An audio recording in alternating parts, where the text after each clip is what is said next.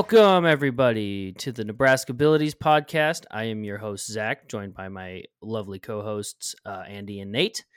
And we are here to talk to you about another week of Nebraska football, which is probably going to be one of the biggest weeks of Nebraska football, um, probably the rest of this year. Uh, as many people that are Nebraska fans already know, our beloved prodigal coach son, in air quotes there, prodigal son coach, I should say, um, has been fired. Um, after the loss to Georgia Southern 45 42, um, Scott Frost was relieved of his duty on Sunday morning. And he finished here with a 16 and 31 overall win loss record, uh, which is not great. Obviously, not great because it puts him as the second worst coach in Nebraska history, dating back to, I believe, uh, the late 1800s. It's it was a long run, you know. Um, but then obviously because he was uh, relieved of his duties, Trev Alberts then named uh, Mickey Joseph as the interim head coach. And so now everybody that is a Nebraska football fan is asking the same question what happens now and where do we go from here? And uh, obviously, that's kind of where we're at. We're here to discuss that as well. So I figure let's just get into that. Um, and I'll start with Andy. What you got, man?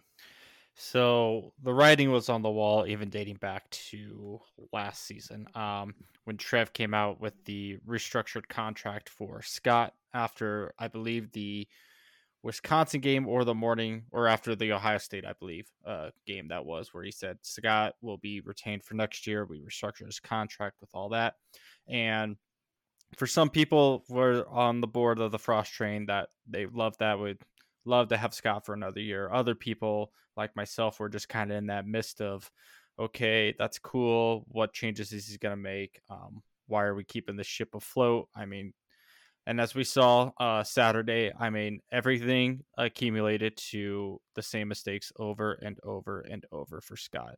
Um, all three games, we have seen every single mistake that happened in year one. So nothing dating back to even the first season has been fixed, has been coached correct, and all that. And for Trev, I think the writing was on the wall. Um, I was at the game Saturday, and you could just tell the feeling in the stadium. A lot of boo birds, a lot of people just kind of fed up with the product that we were being shown on the field of this team, this coaching staff. Um, that nothing has been right. Uh, that Scott had changed or anything like that. And I think Trev saw that. Um, he saw the stadium just kind of just torn apart um, between what he wanted to do and what he should do. And I think to preserve the sellout streak, Trev thought this was the right move that had to be made. Um, just to keep the fan base intact, to keep the fan base going the rest of the season, keep um, rallying around the team. And I have Saturday's performance was just the final seal on the Scott Frost era. And as much as I was never for in season firings, um, I think just as the first three games have gone, I've just kind of have been over it. I've been mentally checked out already three games into the season under Scott. And I was just, I was baffled at this was the product that we were being shown. This is what we have to accept for this team. And Trev knew that too. And uh, thankfully, he decided to make that change. Um, like you said, Zach, Mickey uh, Joseph, interim coach now for the football team. And we'll talk about his presser later. We'll talk about Trev's presser and what he had to say in terms of a coaching search um, and what Mickey has for the rest of the season. But uh, the writing was just on the wall, just from the end of last season going into this season.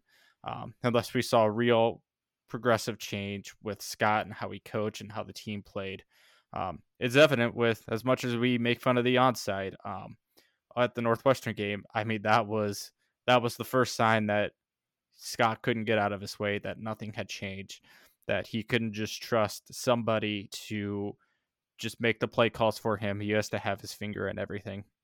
And I think Trev saw that too, um, especially how that game ended. Is okay, this something needs to happen, something needs to change, and uh, that's why Trev was hired. Trev was hired to make those decisions. Um, if you know anything about the past of Trev Alberts' history as any sort of athletic director, especially with the University of Nebraska Omaha uh, affiliate that he was there, um, he cut that football program, he cut that wrestling program.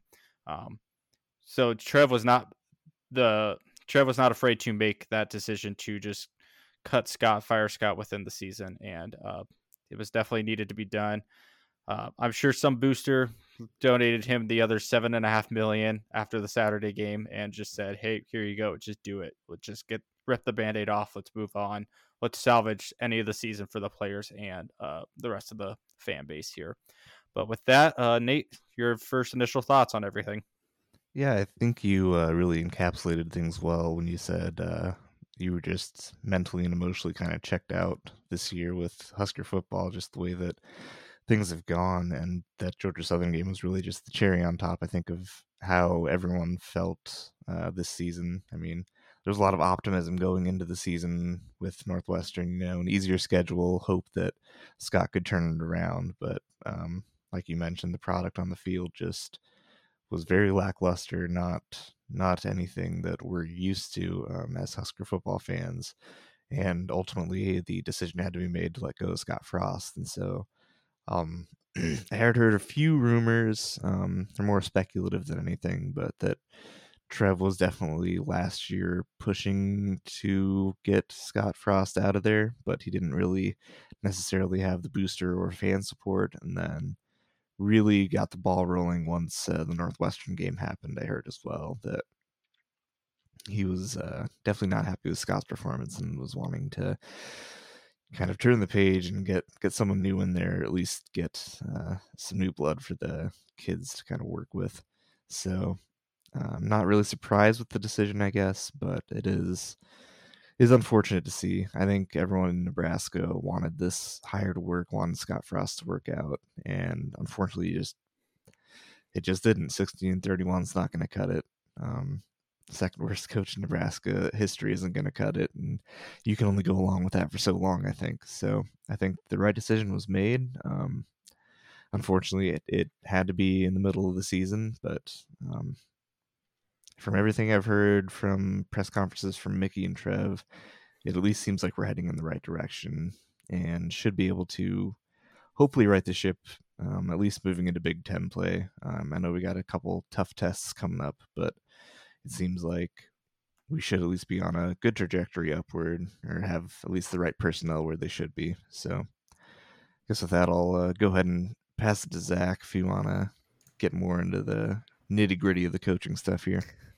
Yeah. Um, I had quite a few people text me. I know you guys said the same thing, you know, uh, people that listen to us um, saying you guys got a lot to talk about, um, kind of asking our initial thoughts just in general. Um, for me, it was one of those things where it kind of a two part deal because obviously I'm a Husker fan. I have been since young kid. And so as a Husker fan and, you know, knowing the history of Scott Frost and everything, I'm sad. You know, I'm a, I'm a sad Husker fan because eh, me and everybody that I know really wanted him to work out. But as a realist, um, Husker fan, I guess, you know, as, a, as somebody that's trying to look at it through realistic goggles, it had to be done. Um, I think really the only thing that surprised me outside of the fact that we lost at that point was the fact that it happened the next day. I was so sure that if even even if we lost, that it was going to wait until the October first uh, buy the contract change or the buyout dipping down, but no, it it happened. Um, in fact, it was funny because I was out on a golf course and I get the ESPN notification saying he was relieved of his duties. And it was like, holy cow. I mean, that was the last thing I expected to get that day. But it happened and now we get to now we get to be speculative and we get to start the rumors. So I figure um I uh what I wanted to start with personally because a lot of people were thinking that or I I shouldn't say a lot of people were thinking but a lot it seemed like a lot of people might have had ideas that um, Mark Whipple was going to take over as interim. Uh, so I would like to point out that I agree with Mickey taking over as the interim head coach. I just think he's got I think he's got a better fire about him I guess that I think a head coach needs, not that Whipple would be a bad choice. I think but I also think Whipple's old enough that maybe maybe his health or maybe something might be as a factor for why they didn't choose him. But anyway, I mean that's kind of beside the point. I think Mark or uh, Mike Mickey Joseph was a great choice for interim. Uh, and obviously, I guess we can use that to get kind of into the press conference that Trev had um, Sunday afternoon, which was about the fact that he's going to go through a full uh, national search. He's going to go and through the proper channels. Um, but he also mentioned that Mickey is just as much on that list as anybody else. And I think a lot of people might be pulling for Mickey Joseph just as much as you know anybody else might be on that list.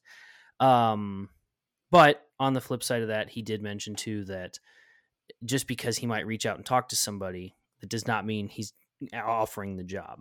Um, I think that's key to, to point out, definitely key to remember because uh, if anybody knows anything about Nebraska media, they sometimes like to uh, maybe hyperanalyze would be the word, but maybe that might be the pot calling the kettle black with us. Who knows? um, but I guess I think maybe something that before we get too far into the press conference, personally, I think maybe something that we might want to discuss is what's like one or two key points that we think we should look for in a coach uh, from from the fans perspective at least from you know our personal perspectives and something and I'll start it here with I think something we should look at is the difference between what a lot of people call a quote unquote sexy or unsexy hire. Um, you know, when Scott Frost was hired, everybody was like, that's a home run hire you know, writing on, you know, now we know hindsight 2020, but he was, he was at that time, I think, considered a sexy hire. Um, he was obviously a good hire. I, we thought, you know, Nebraska fans were elated. Um, but I think now that we've seen the results and we've seen what happens, I think it's, I think now it might be time to get somebody that has that proven experience as a winner so you know on paper they might be like oh well that's not exciting. That's not the next whoever you know whoever the hottest up and coming flame coach is but somebody that's proven that they know how to win specifically in the big 10 i think that's going to be key um, and something else that's going to be huge i think two big points that's going to be huge for the next guy coming in is whoever it is is going to have new facilities within i think two to three years which is going to be a huge advantage for them. Uh, and I'm pretty sure Nebraska boosters, as well as you know the athletic department, are going to open the checkbook as far as they want it to go. Um, I think they're going to have pretty a pretty good list of people to go to.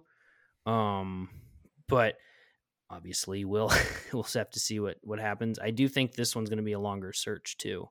I think uh, Trev is going to take his time, which is good. Um, I read a I read a thing today that it, this is going to be a longer search than I think it was Perlman's 40 days and 40 nights mm-hmm. search, which I think a lot of people would breathe a sigh of relief on that one. Um, but that's kind of my key thoughts about kind of what we're going to look at. You know, what I would like to see for a coach, um, generally speaking.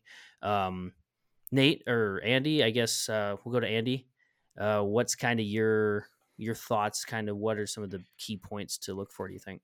So just I mean a quick note going back to the whole uh trev press conference um and how this was almost kind of an anticipated move to where when mickey joseph was first hired um, obviously besides the wide receivers coach name attached to it another title attached to his hiring was associate head coach which tells me that when Trev and Scott kind of went through who he wanted to get, he was going to have to name somebody. Um, just that assistant head coach or associate head coach as it is, in case something like this were to happen, in which it did. So that to me, it's telling me that Trev kind of saw the writing on the wall that, you know, if he doesn't make it to the buyout contract or if it happens before, there's already a plan in place of who is taking the next step as uh, the head coach there. So that one for me is like Trev knew probably what was going to happen. And like Nate had mentioned before, kind of how the rumor mill was they wanted him out last year. Trev wanted him out last year, but um, obviously we kept him just for the three games um, that we saw with him. But yes, in terms of what Trev had said yes to Sunday, Sunday uh, when he did this press conference was what he was looking for in a coach. And a couple words that stuck out to me were uh, he wants a grinder, a coach that doesn't want to lose, who hates to lose. And not saying, I think he had mentioned this multiple times, not that those characteristics weren't of Scott, it just wasn't right for him here.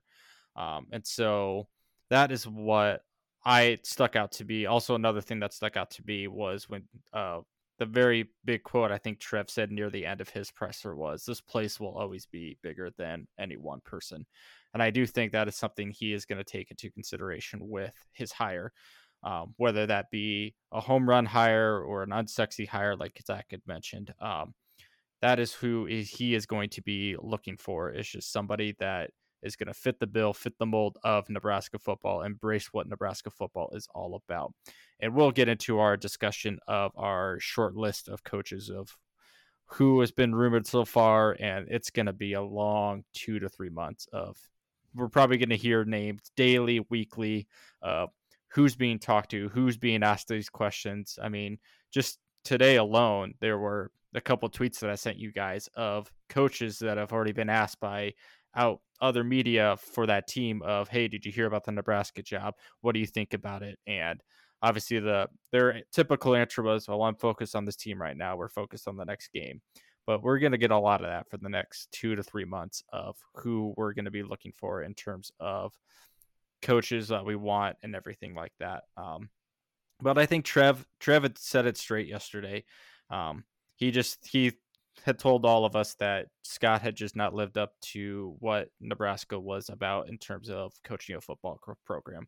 Obviously, 16 and 31 stands out as a lot to be said about Scott. I know people are were saying like, "Oh, he made all these changes. Let's just give him more time, give him a couple more games." And I always go back to that 16 and 31. I mean, you've had 4 years of this entire Scott Frost era and everything, every same mistake kept happening every game, every single year, and nothing was ever fixed. And Trev realized that. Trev knows that he had to make that decision, and that's just something that I I appreciate about Trev that he can do that. Um, another thing that he had said yesterday uh, was just he didn't want to criticize Scott. There's no point in looking back. Um, he had also said that you know we got to stop talking about championships and our past history, and we got to start focusing on today and the uh, the present. And Mickey had also said that today during his presser as well. Um, is it's all about the players, it's all about the kids, it's all about the next game that we got to go to. And Travis Martin realize realizes that program and tradition have built Nebraska football to what it is now. But if you keep going back to trying to find somebody with Nebraska ties, trying to find somebody that is going to bring you know, all the tradition of the 80s and 90s back to Nebraska uh, with one hire. It's just not it's not doable in modern college football anymore. Um, in terms of just the sexy, unsexy hires, um, you know, at the time when Scott was hired, I mean, that was a, a no brainer. It was, we all thought a home run hire. Um, when we were looking, he was the up and coming coach on the rise, went 12 and 0, 13 and 0 at UCF just won the Peach Bowl uh, against Auburn, and at that time, I mean, that was a no-brainer, home run hire. Everybody agreed, everybody was on board. And just as the first couple years went along, we all started to realize, okay, this is not going to keep working anymore. This is just going to keep crashing and burning into the ground, and obviously it did at the end. Um, so Trev knows that he needs to uh, flush out all of the coaches, interview all these coaches, players, um, talk to as many people as he can about trying to find the right coach for Nebraska. And like I said, we're going to hear a lot and a lot of names over the next couple months of who is going to who's being rumored to get the job, um, who's going to be talked to by Trev. And Trev had said that yesterday too. Is just because you see a report that Trev Alberts talked to XYZ coach does not mean that Trev Alberts has reached out and offered XYZ coach the Nebraska job. Um, you're just gonna those rumors will just be, hey, he talked to this person just to get an insight on the job, and that was it. Uh, but with that, Nate, uh, we'll head it over to you. What do you think about uh, Trev's presser yesterday and what he had to say? Yeah, so I didn't actually get to watch Trev's presser because uh, being in North Dakota, they don't necessarily follow Nebraska sports too closely. but uh, I tried to get as many highlights as I could from it, and uh, the one that really stood out to me was the quote that stood out to me was that uh, stop talking about championships in the past and start kind of just building the fundamentals to get us back to a championship mentality. And that's, I think, a mindset that a lot of Husker Nation really has to kind of come to terms with, unfortunately, because we do. We're very proud of our past. We're proud of our teams that uh, were successful in the 80s, 90s, uh, even early 2000s, where we don't like to forget those times and we like to kind of live in the past at times as a result because of that. But this is like you said, college football, modern college football is a lot different these days, and we have to make changes to kind of bring ourselves into the modern era here. And I think that hiring less less sexy of a coach is probably going to be the way we go. Just listening to uh, Trev's words a little bit seems like uh, we're not looking for that home run hire that's going to get us, you know, a championship in the next two years or something we're going to be trying to find someone that's going to be more of a consistent voice, a consistent power that gets us back to uh, just national relevance, um, if anything. And so I think from Trev's presser, what I gleaned was that they're going to shell out the money to get who they want, but it's not going to be again this home run hire of trying to bring us back to the past, trying to win a championship in a couple years here. So I think that's um, a big point there. And then just looking at Mickey Joseph, um, I think he's going to give him a pretty long leash.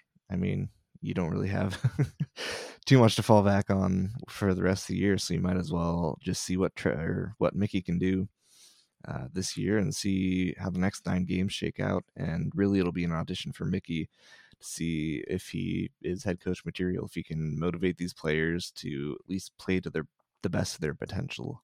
I think. Um, obviously, there's a lot that needs to be cleaned up, especially on defensive side of the ball, as we saw in the Georgia Southern game. Um, but I think if you get the right guy in there, uh, just listening to Mickey's presser today a little bit, it sounds like they were going to make some changes on the defensive side of the ball, coaching wise, personnel wise. Um, they're going to have two coaches uh, looking at the um, DBs and safeties instead of just the one, which I think is a reasonable idea. I'm surprised that it's not something we were doing earlier. Mickey was saying that's something that every just about every college team, every NFL team does, and so it was kind of shocking to hear that um, Scott Frost's team was not following suit with that. Could be one of the issues there. But um, again, he in Mickey's press conference, he echoed the same sentiment though that um, this job is bigger than just one person, and it's not going to be um, Mickey Joseph's team. It's going to be the Nebraska Cornhuskers, and I think that um, really instills some confidence in me going forward that um, I mean we're not going to you know go out there and blow the doors off anyone or like we're not going to go 65 nothing against Oklahoma in the first game here but that would be it, awesome it, though would love that absolutely. But I think um, we'll at least see that positive trajectory uh, towards more of a team mentality and less of a hero mentality I guess. And that's kind of what I'm looking for um, but yeah I guess with that, I'll pass it back to you, Zach, if you want to get a little more into the Mickey's presser and coaching stuff, or? Yeah, um, and something I think you touched on really well there, Nate, was you know he gave Mickey the the reins. Um, mm-hmm. I think that's key because this kind of goes into Mickey's press conference too. I think where um, Trev said that Mickey had some. I guess maybe this is what I took from it. Maybe this isn't exactly what he said, so I might be paraphrasing or incorrectly phrasing this. But he said something along the lines of Mickey is going to get full control and he has significant changes he wants to make. But then he said you'll have to ask him about those because he's going to have an opportunity to talk to the media. Now, as I was listening to it today, I didn't hear maybe my idea of a significant change is too high, but I didn't hear any like major changes that Mickey was going to make. But I also wonder how much of that is going to be made public. Uh, I mean, until it's obvious, as in like if there's going to be a coach that's going to be let go uh, or whatever, which I don't see that happening just at this point. I think I don't know if you have too many options in the middle of the season, but uh, if that's going to happen, I'm guessing we won't hear about it until it does happen. Um, but with that though, Mickey did have some really good points that I liked, uh, that I thought was kind of telling, if nothing else. Um, he switched the day off. I don't remember. You guys might have to correct me on what he said, but I think instead of Sunday being the day off, it's now Monday. So the Yes. day after Yep, the game, they correct. come in and they're coming in as a team the day after. Mhm. Um, I mean, I have not played on a college football team, but to me, that one just seems to make a little more sense because, you know, that game is still going to be fresh in your mind. And so, you know, you talk about it the next day, whether that's you go in and watch film and you lift and that's it, or, you know, whatever it may be. I don't know. I don't know what those consist of, but, you know, that would be that, that one made sense to me. Um, he did mention that the players who were obviously probably recruited by Scott have handled the last you know couple days like champs. Uh, granted, I don't know what else he was going to say. I, I can't imagine he would say, "Yeah, they're not taking it well." I mean, obviously they're not going to take it well. You know, this guy recruited him to Nebraska, and now he's gone.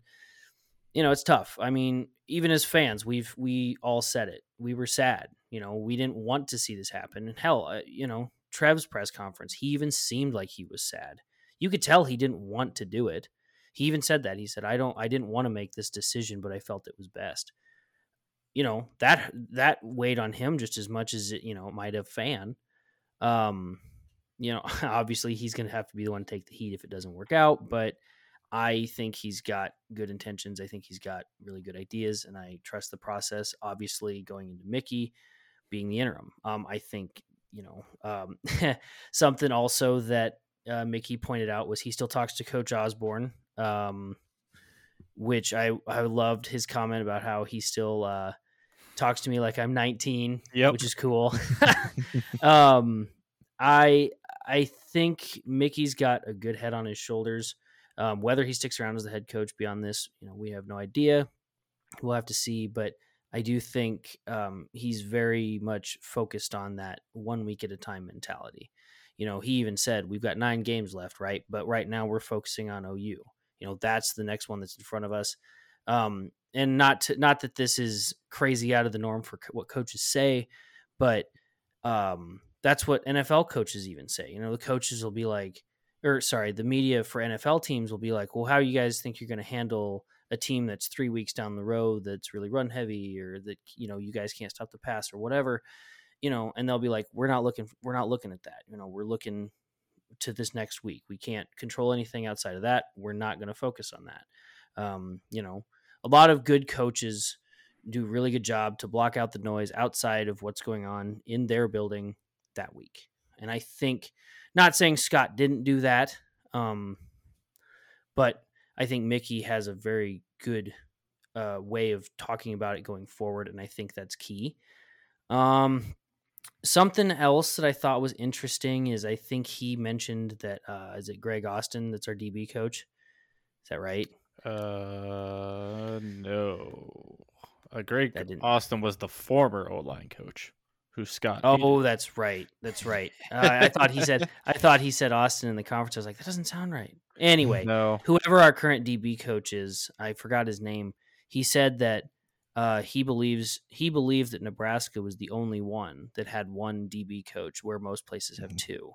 Um, and he said that's not a fault to what he's doing there. It's that's one set of eyes. You know, most places you probably for sure need two. Uh, so I don't remember who he said he moved up, or uh, basically his his comments were saying that he, there's now somebody that's going to be helping with the DBs So to have two coaches there. Yeah, it's Travis Fisher is the current That's defensive back. Yep. Um, he said he was going to move Chins to help back. Uh, he's moving somebody to nickel. I don't remember who he said. Either Chins was going to help nickel or Chins was going to help move back to the uh, the safeties, and then Mike Dawson can, or not Mike Dawson, uh, Travis Fisher can uh, work on the corners. And Yeah, uh, and he did. It was it was Chins that said, uh, or it wasn't him that said it, but uh, Mhm. Mickey did say Chins was moving back to help Nichols. So Okay, yeah, anyway, the point is, is that maybe those were the significant changes that we were talking about before, where you know maybe on paper they're not as significant, but I think that to me was telling that maybe it wasn't maybe we just weren't using the resources we had correctly because I mean, we can all attest to this. They play they've played well in certain phases of certain games. So I mean, obviously the talent is there. I think the coaching is mostly there. I, I just think maybe it was mismanagement. Um I mean, I don't know that for fact, but I think there's a lot I think there is a lot of things that Mickey said today in terms of how he wants to run the team um, that I think are good, but are also like maybe this is why Frost had to be let go.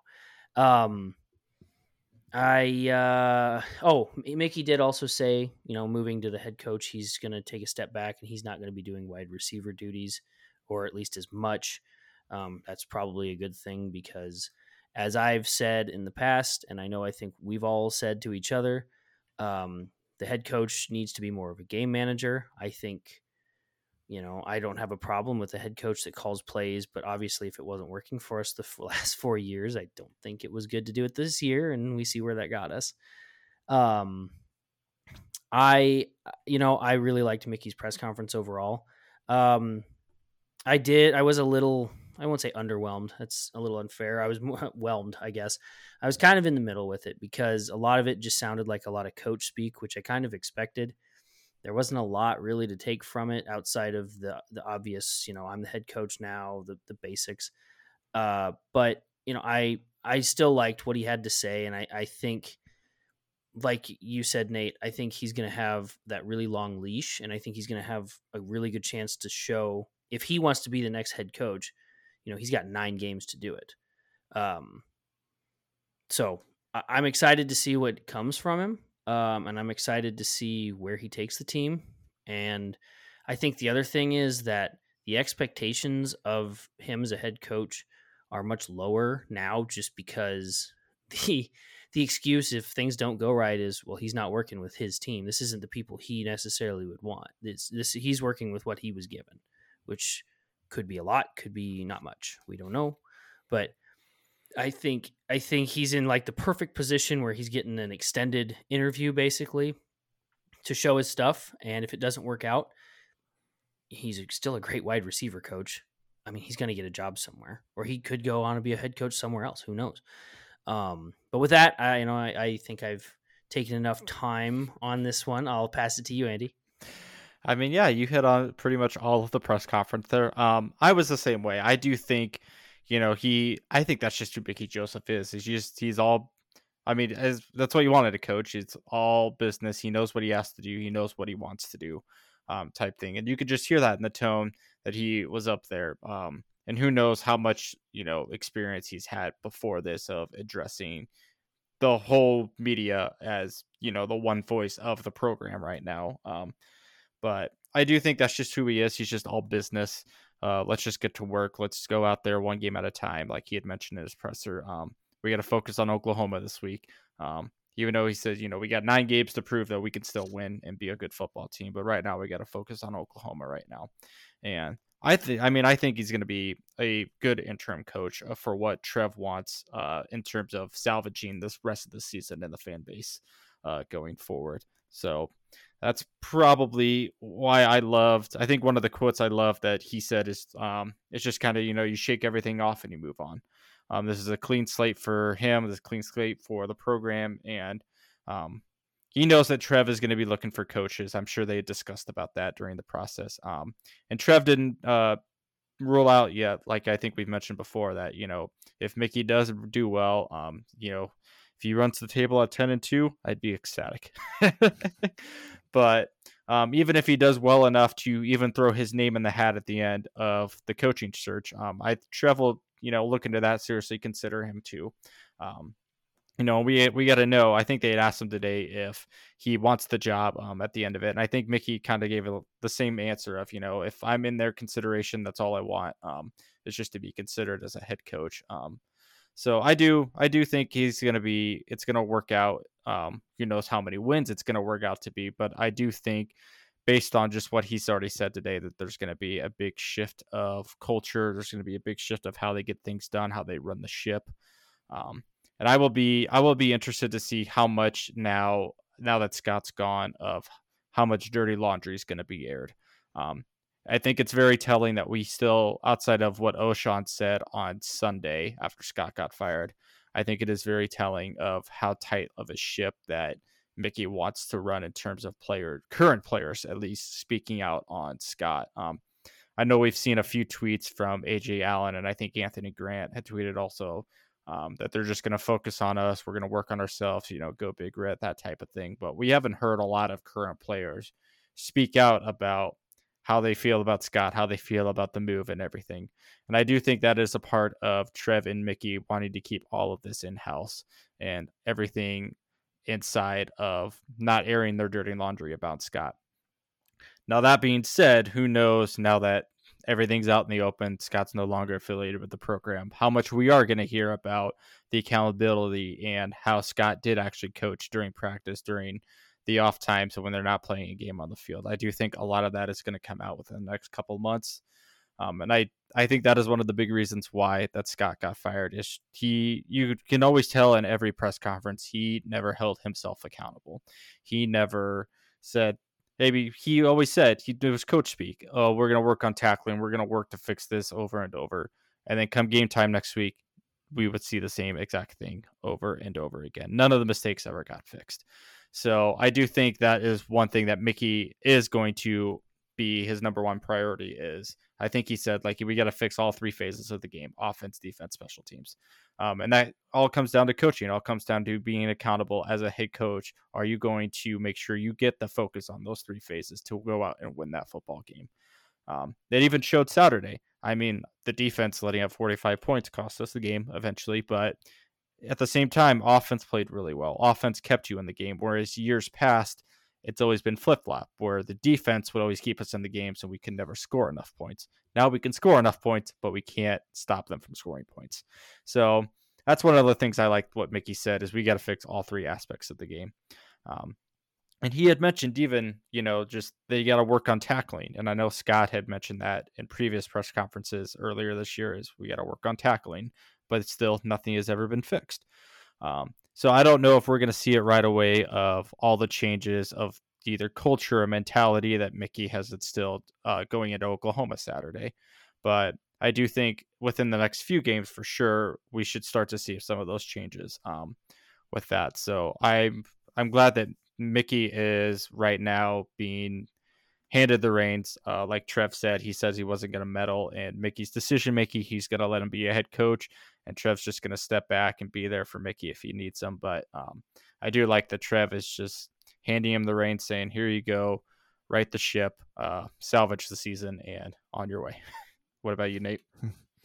Yeah, I think that really encapsulates everything that uh, Mickey's press conference uh, kind of went over. I think one of the big ones was or one of the big quotes for me was that um, he's going to have the players hold the players accountable, not just the coaches. It's going to be guys out there. if you miss a tackle, you're going to hear it from a Garrett Nelson or Nick Henrich. You're going to hear a drop pass from Casey's side, and uh, you're going to have the kids actually um, kind of getting on each other's cases a little bit, which I think is something we need. Just a little bit of more fire there not necessarily you know infighting or anything but just a little more you know fire and just ability to get on each other and make each other better.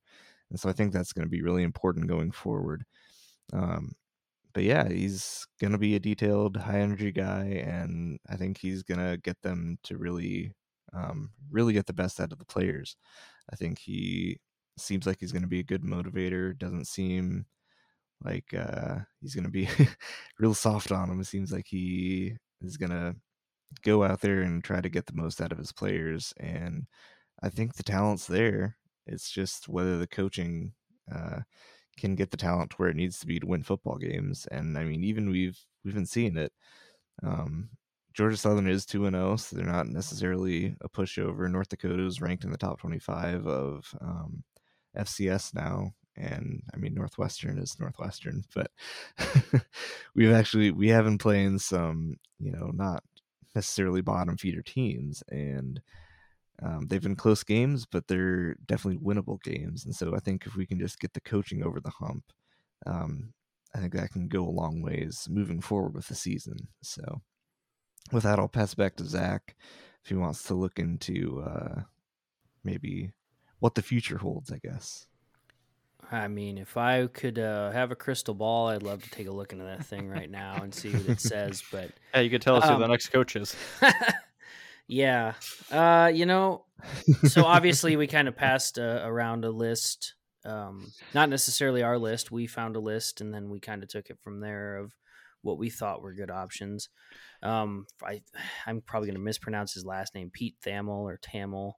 It's um, Thamel. on Twitter. Uh, Twitter cannot talk today.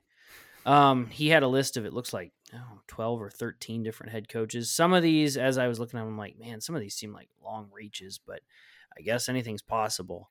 Um, That's what you get I'm- with coaching shirt season and flight season. Flight tracker season is my that's favorite. true. um, yeah, I mean, I'm not going to go through this whole list. I think there's quite a few on here that we don't necessarily need to talk about, but there are a couple names on here that I thought were good examples of coaches um, that Nebraska might look to hire. Not necessarily these guys specifically, but um, you know, people like them. So the two names that popped up for me that I was like, you know, this fits my definition of an unsexy hire, but has proven success at winning in the Big Ten, and you know they could come here, I guess. Um, that I would be. I don't know if I'd be okay with in certain aspects, but I'd be like, okay, you know, these make sense on paper. Um, you know, PJ Fleck and Bret Bielema. Um, I don't necessarily like either of them to come here, but they have proven. At least Bret Bielema has uh, proven he, you know, he coached at Wisconsin and he was a good coach at Wisconsin. Um, or there for a while at least. Uh, and he he has proven he knows what it takes to win in the Big Ten. So is PJ Fleck.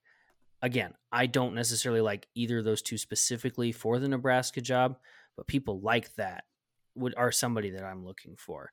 However, on that same side of things, there are a couple there are a couple, you know, hot flash hires that I would be just giddy as all hell to get. Um, so I'm going to go through my list of I think three or four, um, maybe see how much they coincide with you guys, and then you know we can kind of throw some other names out there. But my top four, and in no particular order, I'm just going from the top of the list that I have to the bottom. Um, I've got Matt Campbell, which I think would be good. Um, I really like Jamey Chadwell. Um, these next two, I think, are longer shots, but still, I think would be good uh, for sure. Um, Luke Fickell, I, I don't see him leaving uh, Cincinnati, but that'd be nuts. Um, I I do think Bill O'Brien would be a good one personally. Um, I would agree. and I'll throw I'll throw a fifth one out there just as somebody I wouldn't hate, but I would I would be curious about would be Tom Herman. Um, Mhm. Tom Herman obviously did not have the success at Texas that they thought he was going to have, but I still think he's a good coach. Um, so who knows? But I think the three of us have decided, or not decided, we discussed that uh, Matt Campbell is probably top three or four for all of us. Would that be correct, you dude, guys? Yep. Somewhere in Um, there. Yeah, okay, fair enough. Um, I think my concern with Matt Campbell uh, is not even his coaching ability by any means. Um, I think my issue with him would be is is Iowa State his ceiling. Um, I mean, obviously he's brought Iowa State up from what it was. Um, you know, hell, they beat Iowa. That's huge. You know, a lot of people were excited. Um, my cousin's wife is an Iowa State fan. She had a heyday with that. Um, you know, I, I think Matt Campbell is a good coach, but my question is, is is Iowa State his ceiling? Meaning, when he comes to Nebraska, are we going to be, you know, six and six, seven and five? Are we really going to see those nine win seasons? Of course, I mean, I'm sure we'll see some, and I think he's a good enough coach that he would do it. He's he'd have the resources here, but my concern would be: is he going to be able to bring sustained success here? Um, he's done it at Iowa State, but Iowa State is in the Big Twelve, which is not the Big Ten, and they are different. Um, I mean, along with that, I think Jamey Chadwell is also good. Um, I mean, those I think are my top two. Swap on, you know, I'd swap them on the days. Mhm. Um, my only issue with Chadwell isn't even really much of an issue. It's more, you know, kind Coastal Carolina. I think is better than UCF at least in terms of what they've what they've done. Um, Well, But- if we look at what the Sun Belt just did to the entire college football world last Saturday, we know that Sun Belt teams can't compete with Power Five schools. That's true. Um, and I do I do like Chadwell. I just kind of wonder the same thing: is is Nebraska, you know, too high of a shot? I don't think so. Uh, it's just you know Nebraska has a lot that the you know the fans demand a lot. You know, and same thing goes for Matt Campbell. I think. I don't. I think they'd be able to handle the pressure. I think they'd be able to handle the job. It's will they be able to handle it in a way that Nebraska fans want, or are in four to five years we're going to be calling for the same thing and have this same discussion in that amount of time um, we can get into the other ones you know a little bit later but those are my top two i kind of want to hear from you guys what you got andy Yeah. So, yeah, we can go through the list of names, and obviously, I'm sure each week that this keeps happening, we're probably going to have different opinions about different names that come come through here. Um, but yeah, I agree. Uh, Matt Campbell, Bill O'Brien, Chadwell are all on uh, my list of who I think are very gettable coaches um, that would serve well here at Nebraska. Uh, Mark Stoops was also on there that I do think he would be uh, quite a good fit. Uh, same with Dave Aranda, um, current coach at Baylor. Um, obviously, Baylor had a very successful season last year, um, so I think he would be a good fit too. Um, if we kind of going back with, so we start with uh, Matt Campbell. Um, yes, Matt Campbell would be a good fit here. I do agree. I think Iowa State might be his ceiling. I also don't know if he would want to leave Iowa State. Um, obviously, Nebraska has the resources to offer any coach that they want. We just paid 15 million instead of waiting three weeks to pay 7.5 million to buy Scott Frost contract out. Um, we have the facilities compared to Iowa State. We're building a brand new football uh, facility. We have much more of the revenue, much more incentive to offer any coach, especially Matt Campbell, compared to Iowa State. Um, I do remember kind of when Iowa State did offer him that contract extension that there were rumors that he might go to the NFL. Um, whether you know that offer was actually out there for Matt Campbell or not, whether he decided to decline it and stay at Iowa State is one thing. Um, but there are some some certainties that you know he might just stay at Iowa State. He just might want to be at Iowa State going forward. Um, another thing with Chadwell, uh, Coastal Carolina coach, that you kind of run into the same issue of how much of the past do we let affect our future search. So, a Power Five school, or not a Power Five, a Group of Five school, same thing that Scott Frost came from. Up and coming coach, you know, how high is he going to go? Where's his peak? Did that with Scott, obviously crashed and burned. We found out with Scott. Not saying that that's going to happen with Chadwell if we do decide that he is the next coach, but that's just something you got to think about. Um, if you're Trev Alberts, is how much do you let that affect your hiring process? How much do you let the the past affect who you're going to bring in? Chadwell, I mean, he's been fantastic at Coastal Carolina. Um, he was AP coach in 2020, I believe. Um, he he hasn't had a losing record at Coastal Carolina outside of his first year, which I think he went five and seven. Um, but I mean, the past two years he's had 11 win season. They're off the two and zero start this year as well. Um, their AD tweeted out yesterday that you know if he were to leave for the Nebraska job, that he would be a good fit for the Nebraska job. Um, so it's just it's that's a gamble that Trev is going to have to take. Is do you want to go down the same path of hiring another Power Five or another Group of Five coach for a Power Five school that is yet to be unproven? Can they handle the transition? Scott did not handle it well, and that's where I think you know Bill O'Brien would come in. Um, obviously he's flown back from both college and pro NFL uh, football there. Uh, he took he he had you know yeah he was coaching at Houston. Yeah they you know Houston has not been super great in terms of Super Bowl contender, but he had a fair amount of winning seasons. Um, just looking at his record, he uh, the eight years, seven years that he coached there, um, they finished first in the AFC South, and that's that can be a whole other discussion about how good that division is. he did But- he did also start it uh, i believe at the patriots before that so Yes. he did really well there too so Yes. you know he's not completely tainted from the nfl Right. and not you know, NFL to college success is not always the same. Obviously, Nick Saban failed at the NFL, but came to college. Now look where he is. Um, so, I Bill O'Brien, I think, would be a good success. He's had success in college as well, so I think he would be a good one. He's currently the uh, QB's coach, I think, at Alabama, um, and offensive coordinator as well. I think those are both his titles. But uh, another name that I had on here that would be probably a long shot, um, I think, is Dave Clawson, who is the current uh, Wake Forest coach right now. That he Wake Forest has had kind of the the past couple of years has been more and more successful. Um, they just had he was the 2021 AP Coach of the Year.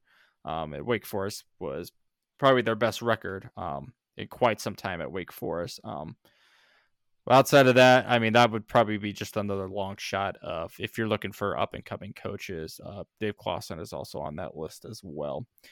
But we can't rule out, uh, obviously, Mickey Joseph. He would, just depending on how close he is this year, I do think uh, he would be a good addition. But for as far as kind of like my top three or four, I do think Matt Campbell, um, Cliff Chadwell, Bill O'Brien, Dave Aranda, I would also put in my top three or four of guys that you seriously should consider. Um, I do think Aranda would be a good fit for Nebraska, just with more Power Five experience as well. And that's something Trevor also have to look as well as, you know, do you go for people that have had Power Five experience versus the Group of Five experience? Do you consider NFL experience versus college experience? Um, and that's why we're going to hear a lot of names over the next two to three months until Trev decides to make a decision. And who knows when he's going to make that decision as well. Um, I think a lot of people's going back to Matt Campbell, a lot of people's concern is, you know, are you hiring a Mike Riley like type of coach? Not in terms of age. Matt Campbell is like 30 years younger than Mike Riley, but um, in terms of success, I mean, I think Mike Riley only had like a five, 600 winning percentage at Oregon State before he came here. That's about where Matt Campbell sits right now. Um, so do you hire a kind of sustained coach with who can't break over that hump, get over that punch through 12, 13 win season, and you just settle for your eight, nine win seasons? Obviously, to us right now, we would take anything like that, just from where we have been. But you also got to look at long term success. Um, you know how how is this going to play out in the long term? Um, and that brings up another point that I absolutely will never be on board with um, this is the only time I'll ever talk about the Urban rumor. I absolutely do not want Urban Meyer at Nebraska. Um, if you want short term success, that's fine. You're going to get your eight, nine win seasons in more in two to three years. There's that part of me that we know how many scandals, how many health crisis issues that Urban Meyer has had at Ohio State. He had a very failed experiment in Jacksonville in the NFL. Didn't even last the whole season. And that's that's the thing is do you want to bring someone with that baggage into a dumpster fire of the Nebraska football program that it already is and throw more gasoline on it and make us more of a laughing stock? Um, Urban was a good coach, still could probably be a good coach. I just wouldn't want that at Nebraska. And that uh, that is my piece on Urban Meyer, and I'll pass it over to you, Nate. No, I I definitely agree with you there. I don't necessarily want Urban as head coach. um, I think another name would be Bob Stoops there as well, but I think we would also be remiss not to at least give them a call. Um, you know, it's they're proven guys that are. I don't know if they're they're proven they know how to win. They know how to do it on a big stage, and uh, they most certainly could probably turn things around rather quickly. Um, again, I think there's just a lot of baggage uh, with that, especially the Urban Meyer hire. I think that would be a little too much. It's not doesn't really seem like what the direction that um, Trev wants to go with this coaching hire. In my opinion, it seems like it'd be more of that risky home run type hire um, than anything else. So I, while I think we'll probably at least give them a call, I don't realistically see them panning out necessarily. And so I think your guys' lists are really pretty good. I think Matt Campbell's obviously somewhere towards the top of my list as well, just because he's had at least decent success. He's he helped build Iowa State up to where it is now, Mhm. which um, is a far cry from where it was. I was looking over their records uh, the other night, um, and they were a perennial two three win team up until Matt Campbell came here. And Matt Campbell, I think, his first season was a three win season, but then he's been somewhere in the seven, eight, nine range uh, just about every year since then. And so it's definitely someone who could turn the program around, and I think could definitely get us at least back towards national relevance, which is I think what we're aiming for. Again, I share your guys' sentiment though that I think his ceiling kind of scares me, Mhm. and if he stays at that seven, eight, win, nine wins, is that something that we want long term? And mean, obviously, as a Husker fan, I want to be, you know, I want to be competing for championships at some point. Um, doesn't necessarily have to be uh, next year or anything, but it's you know that's the long term goal you're working toward. I mean, with any football program, and so can he get to that point? And I'm just not entirely sure of that. So that would be certainly a question that I'm, if I'm Trev, that's in the back of my mind at least when I'm going through the interview process uh, or likely interview process with him at least. And so um, with Chadwell, I again share the issues that another group of five making the Power Five jump, especially to the Big Ten, where we saw what happened with Scott Frost and um, it just didn't translate as well. Um, I think you could you could argue that he's had a really good track record. And he's brought Coastal Carolina to a really good place, and uh, like you mentioned, Andy, they're two and zero already this season, and are probably on pace for another really good season. But um, I'm just not sure that it's necessarily the right fit for Nebraska. So, and I will say that I am not on the Bill O'Brien hype train. I would like to stay as far away from that train as possible, but uh, yes, I get us negativity. Come on, I understand man. where uh, Alabama, you know, going to the Nick Saban coaching tree could help him, uh, I guess, revitalize his image. But just seeing what he did in Houston, um, he he did good things with uh, what Penn State, but even then, he kind of left them in the dust to go to the NFL and didn't really leave them necessarily on good terms. It felt like, and so I can understand where he would be an all right hire. I just I don't know. He doesn't really move the needle for me, and I I don't know. I'm not as big on Bill O'Brien as you guys are, I guess. Have we But, uh, mentioned my- Luke Fickell yet, though? That was going to be who I was going to Okay. next. Um, that's kind of one of my, I think, top two hires would be Luke Fickle, um, Cincinnati head coach. He's had really good success there. It could be a long shot, but then again, Cincinnati has kind of fallen off a little bit. They're, I mean, they obviously were to to the college football playoff last year, but this year I know they at least lost their opening game. Um, and they're going to the Big Twelve, right? Next year or two years, and so um, there's obviously incentive for him to stay and make that transition to the Big Twelve. But you could also make the case that a jump to the Big Ten for him could be really, really big, and he did help build Cincinnati up to uh, what seems like at least a perennial power type team. And so having a guy like Luke Fickell in here to come and rebuild Nebraska and build that kind of brand back, I think would be good. I think he'd be a really, really solid hire. And my other top guy would be, I think, Dave Aranda from Baylor. Mhm. I think he's he is my my top target if we can get him. Um, I think it'll be really tough to pull him away from Baylor, but um, again, Big Ten versus Big Twelve moving forward, there could be a lot of incentive to make that jump to a bigger and seemingly um, what's looking like going to be a better conference at this point. And so, um, his background, I think he was defensive coordinator for LSU in Wisconsin for a while. And so he does have some familiarity with the Big Ten and with the SEC even. So he's um, he knows how to perform on a big stage like that. And I think that could be really important um, moving forward with Nebraska as well. And then I wanted to share one other um, could be a long shot guy or more of an under the radar guy, but um, I had someone bring up to me that Ohio State's defensive coordinator Jim Knowles could be an interesting name to watch because he was the defensive coordinator for Oklahoma State Mm-hmm. um, over the past few years, and he really retooled that Oklahoma State defense to uh, national levels.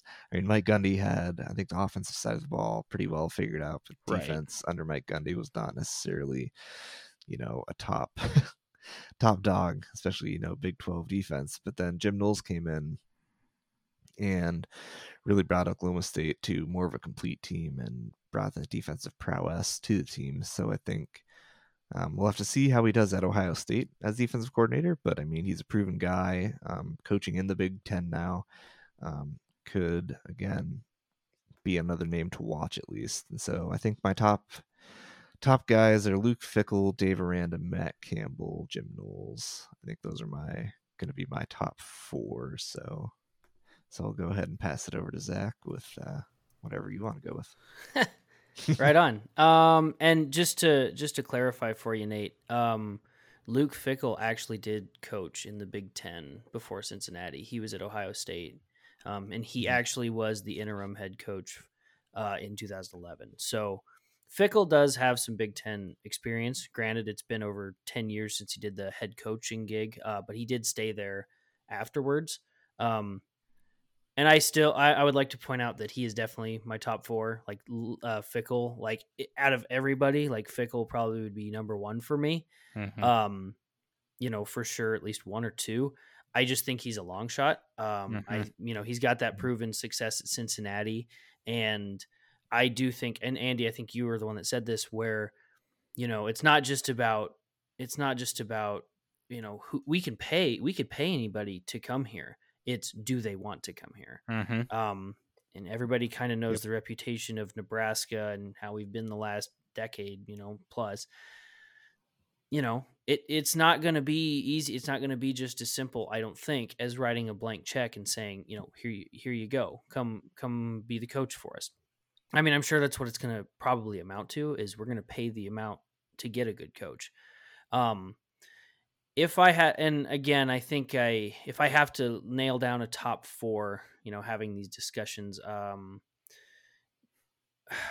my number one or number two, and these are going to flip flop. I think officially for me is either Luke Fickell and Jamey Chadwell. Um, I think they're both really, really good options. I think I'm going to go with Fickell as my number one because he's got more defensive. Uh, he's got more defensive mindset.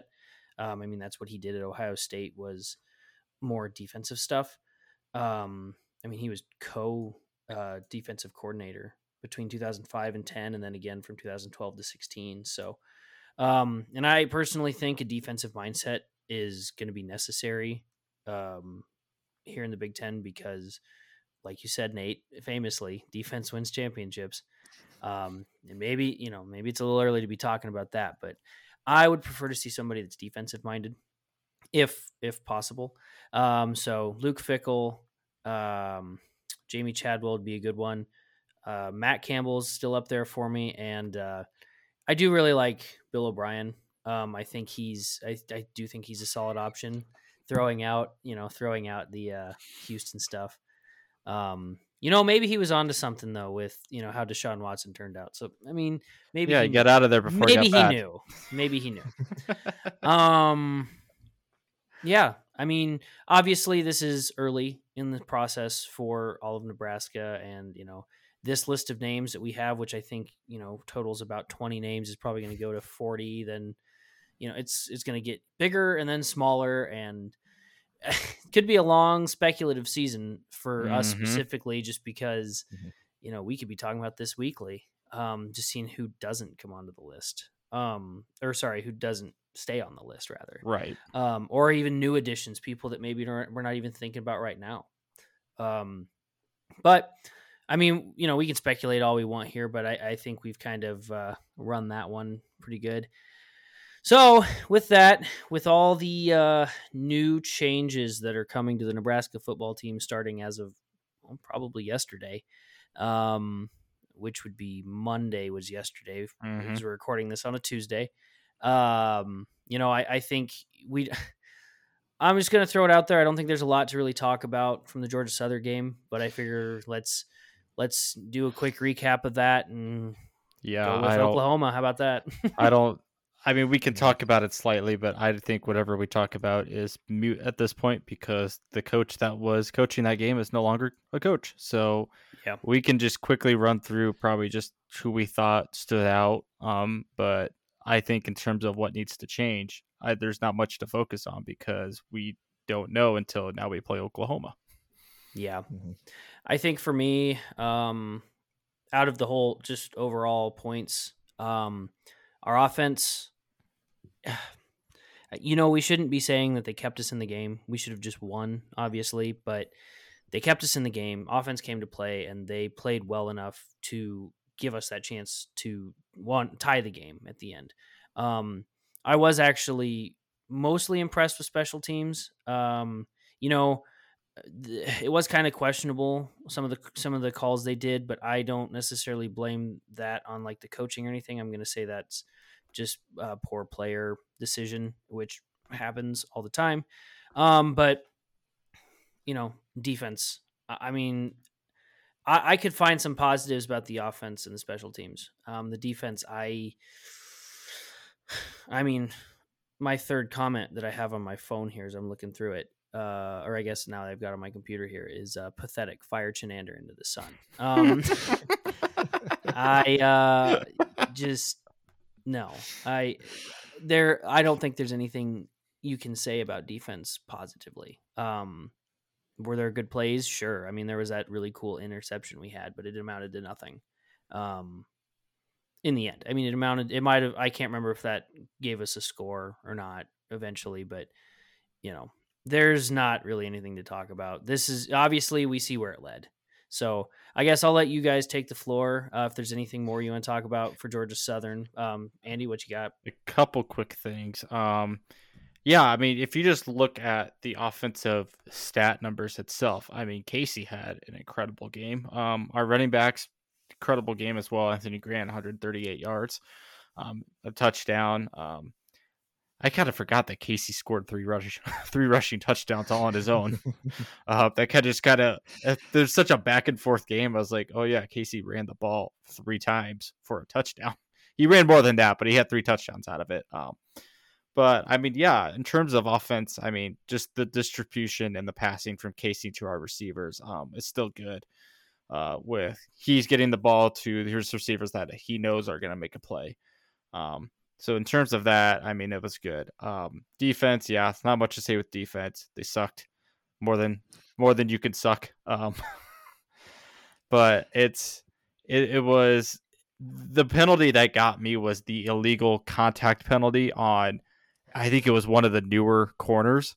I was with a friend at my at the game with. I literally screamed and sat down and like threw my hands in the air. I'm like, how do you get an illegal contact penalty on a as a DB when you're lined up against a receiver when you're not even supposed to be touching him until after the ball is hiked? So that right there is 101 chalked up to coaching. So hope they fix that because we didn't fire any defensive coaches, so that's definitely on Chinander and or uh, the DB's coach. And But- hopefully they fix it quick.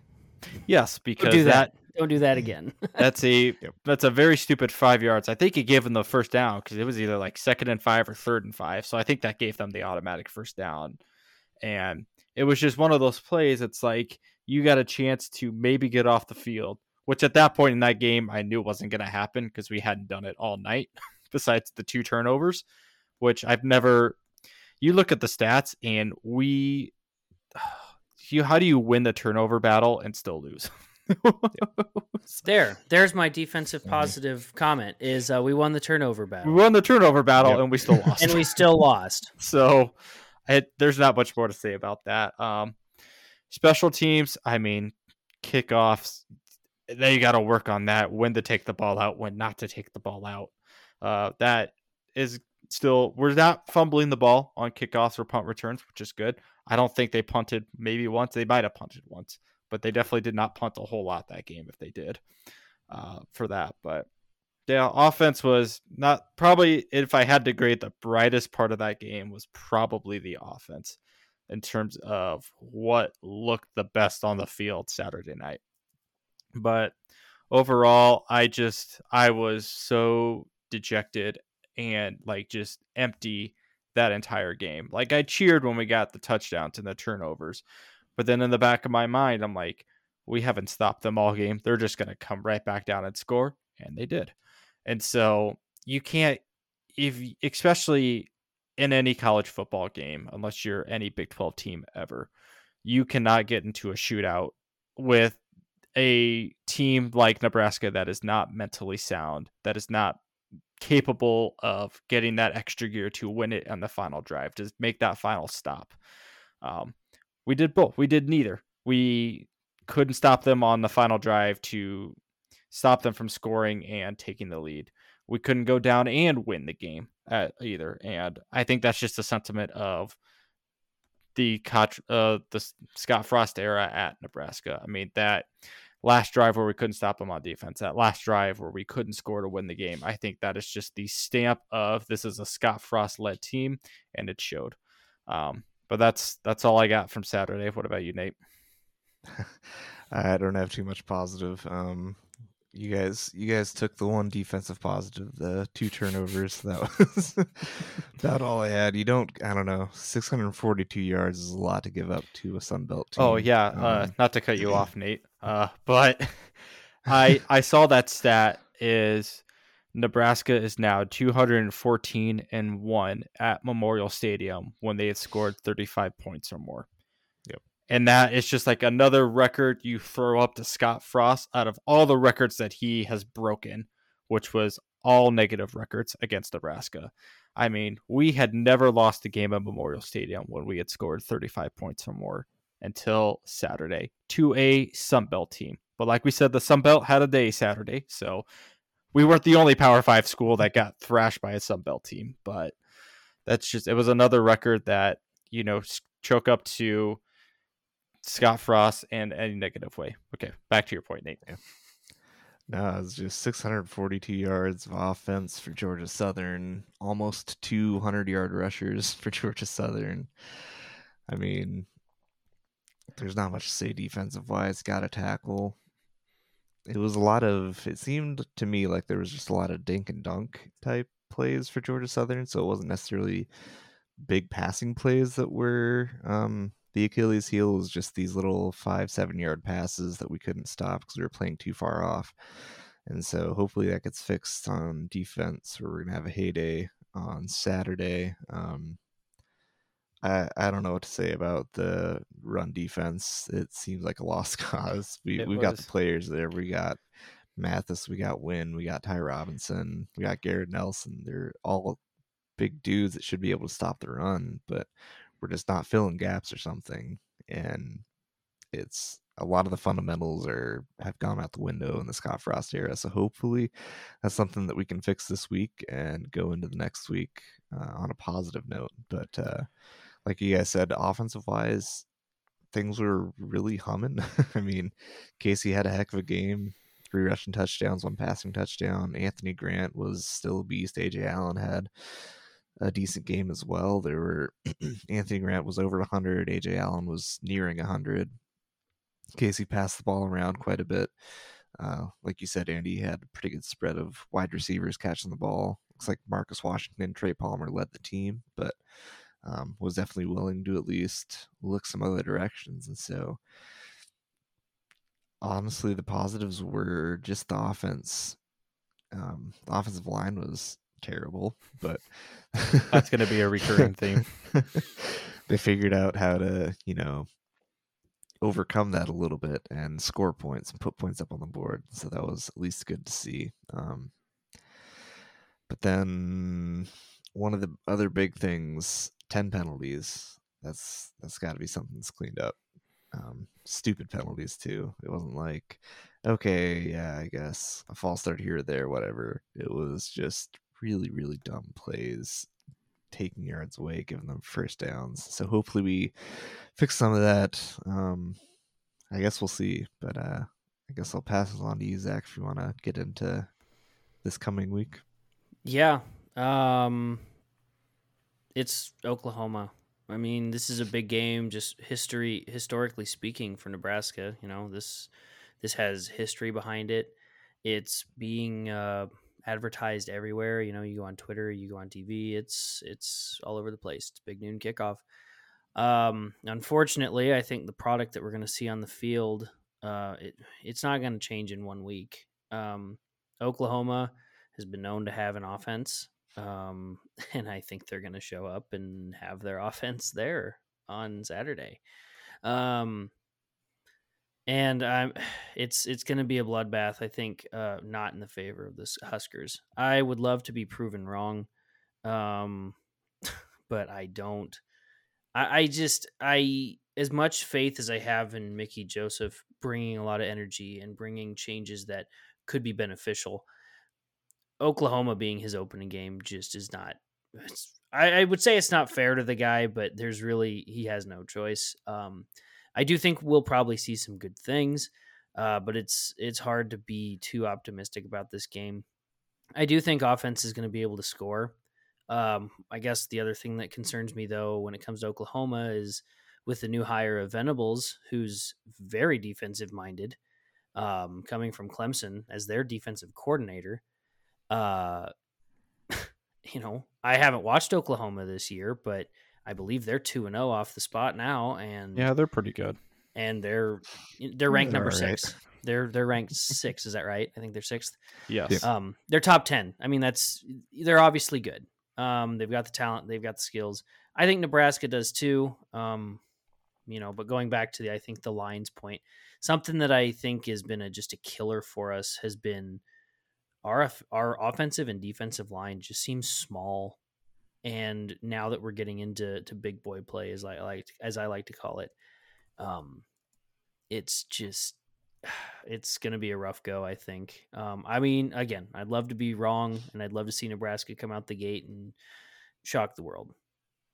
Um, but how much does that mean after our world got shocked last weekend? You know, um, but we'll see. Um, I guess with that, I think I'm just going to start and just put down a score prediction, and then I'll pass yep. it to you guys. Um, I think Oklahoma's going to trounce us pretty hard. Um, I don't have really a good guess for what I think the Huskers are going to do, but I'm going to go. Red is minus eleven for your information. That's a lot Over closer than like I was thinking. Seven, I think. I okay. Um, you know, Oklahoma is solid. Obviously, they let me check here. I just want to see what they've scored. Yeah, uh, forty and thirty-three. they've uh, they've had some good high-scoring games. Um, Nebraska's defense, if they sh- if they show up like they did this last Saturday, which I think is probably going to be the case, Oklahoma's going to score on command, basically. Uh, so I'm going really high. I'm going to say 56 for Oklahoma and 24 for us, which is probably going to all come from garbage time. um, yeah, I, I, hate I hate to be super pessimistic, but last week weekend did not give me a lot of hope. Um, and with number six coming, you know, with us playing number six, it's uh, not going to be great. Um, but with that, I will uh, pass it to you, Andy. What you got? So, yeah, like I said, spreads minus 11, over is 60, over under 66. Right off the gate, hammer the over. Absolutely hammer the over. uh, spread wise, I'm still I mean, Nebraska is 0 3 against the spread this year. So if you're smart, you bet Oklahoma. Um, but 11 is just kind of that iffy gray area. It's like if we get into a shootout again, um, could be a high scoring game, which is why I said hammer the over.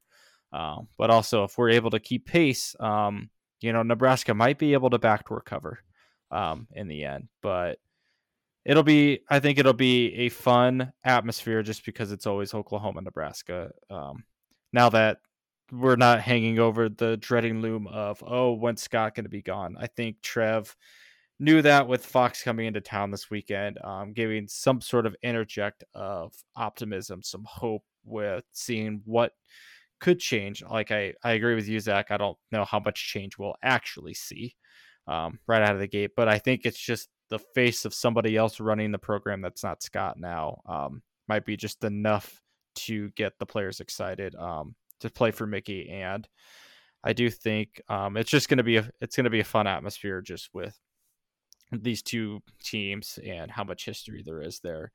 Score wise, um, 56 is a really good number. I really like that number a lot. I do. I'll go uh, 52 to 45, uh, Oklahoma, but Nebraska with a very late backdoor cover uh, to squander all of Oklahoma's betters. Over to you, Nate. I love that. oh, That's literally be, a non-defensive game at all. Like correct. Which I mean, that that's is, kind of what I'm expecting. High scoring. um, no, I think I'm a little optimistic. I'll I'll I'll keep with the optimism train this week. We'll new coach. I think he's gonna have. I think Mickey's gonna have the guys ready to play. It's an old rival, you know, and that that means something to Mickey. I feel like he. This is what his leg laceration revenge game. I've heard from uh, back in what the early '90s when they had that hit out of bounds and took him out of the game. Yeah, that so nasty think, leg injury. Yeah, Mickey could have some uh, residual, you know, uh, motivation to come into this game and have the guys prepared to uh, really bring a dogfight to Oklahoma. So um, I think it works in our favor that it's at Nebraska, um, at Memorial Stadium. So that's the crowd, in theory, should be in our favor. um, as long aren't too many uh, boo birds raining down again. But I, I think with the coaching change, they're the fans are probably going to be willing to give Mickey a chance and just hoping that they put a good product on the field. So, um, with that, I think I'm going to go 42 38 Oklahoma. All right. I like it. I was I was waiting for you to to pull out the old Skurs by 90 yeah. well, that's that's it. every week with Kool Aid drinking. yeah, unfortunately, I think sixty-seven to three, Nebraska. you heard it here first. I uh, I think our Kool Aid well ran a little dry this last weekend, but you know what? I, I appreciate. I can always appreciate the optimism. Um. Well, I guess with that, I guess we're kind of um, at the end here. Um, nice long episode for those that uh, have tuned in. Thank you for listening, everybody. Um, I do kind of want to end a little differently than we have that I think is important. Um, we had a comment on our Facebook page, which anybody that might be new to the Nebraska Abilities podcast, we do have a Facebook page. Please go follow us out there. Uh, we also have a Twitter account, and you know, find us on Spotify, all that fun stuff. Um, but we did have a comment that I really liked, and it's it's a bit long, but I think there's some important stuff in here that we as fans I think need to remember, but also just is maybe a reminder, maybe. But um, our friend Chris says, I keep seeing people say it took Osborne 23 years to win a title. Frost deserves more time. Osborne never had a record that was worse than 9 and 2.